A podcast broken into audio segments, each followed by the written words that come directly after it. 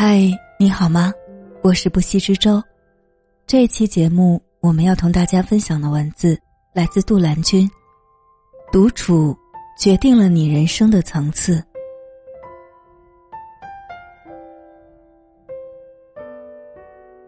哲学家帕斯卡尔有句名言：“几乎我们所有的痛苦，都是来自我们不善于在房间里独处。”很多人不喜欢独处。他们在一个人的时候，往往寂寞难耐，茫然失措。独处虽然有些寂寞，寂寞中却有一种充实。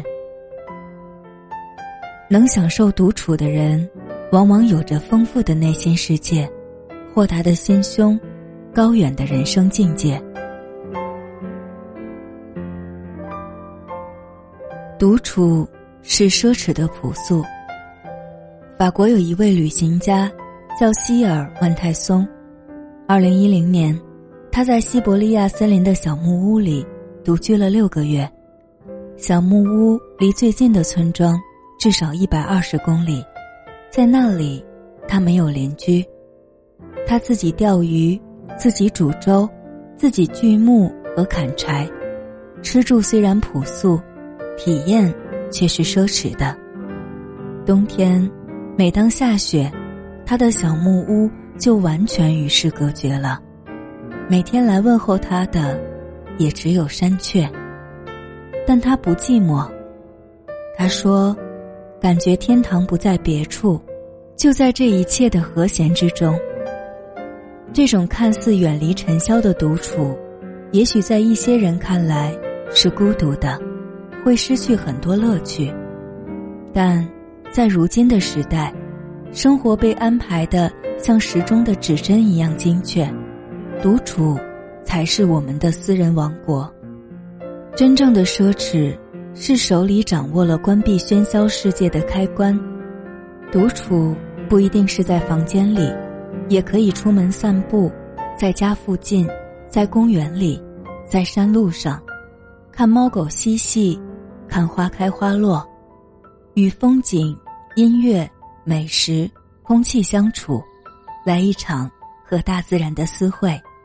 只要自己陪同自己，在专属自己的时光里悠然自得，这样的体验朴素至极，奢侈至极。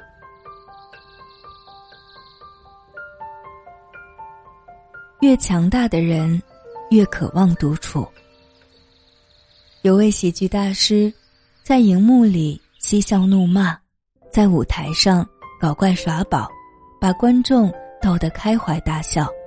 但这位大师在生活中却一点也不搞笑，他私下沉默寡言，不喜社交。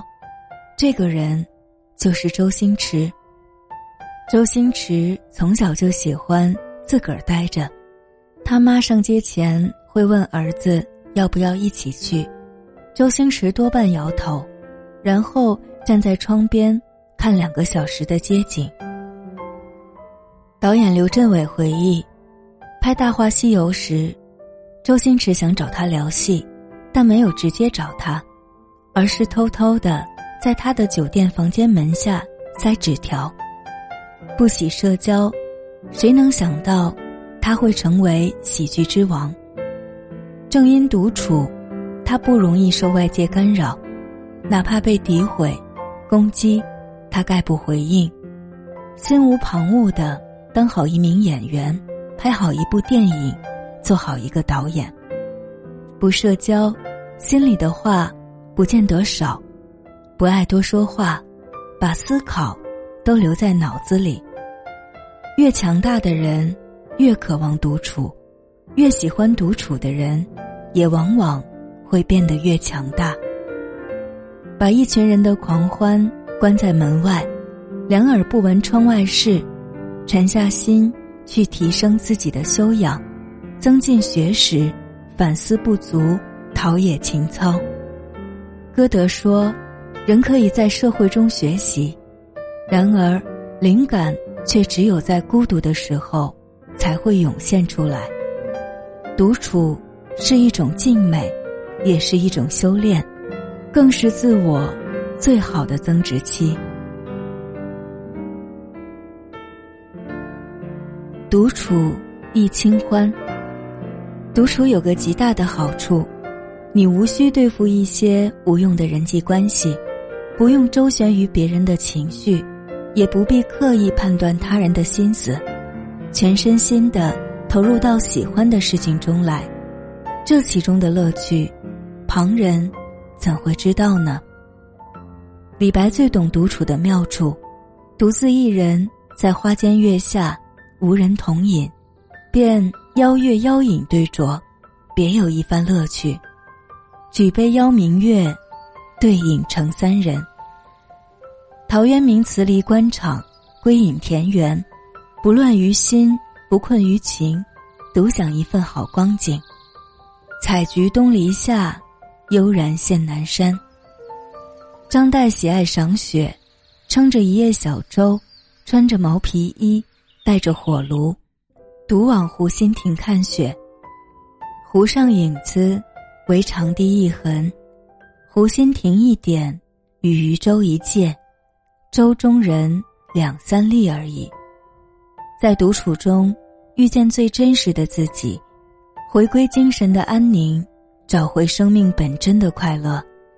纵使孤身一人，却更自由、更轻松、更快乐，迸发出快意的人生。无论现实怎样不堪，也可在自己的世界，倾听生活的诗意，体知更广的远方，尽享一个人的清欢。很喜欢余华在。在细雨中呼喊中的一段话：我不再装模作样的拥有很多友人，而是回到了孤单之中，以真正的我，开始了独自的生活。越是喧闹，越是孤独；越是寂寞，越是丰富。许多人终其一生，未曾与自己的灵魂有过一场促膝长谈。内心的宁静，渐行渐远。唯有把自己安顿好，心灵才能回归安宁，认识自我，生活才会返璞归真。所以周国平说：“人生最好的境界是丰富的安静。”我想，这样的境界，唯有独处时才能抵达。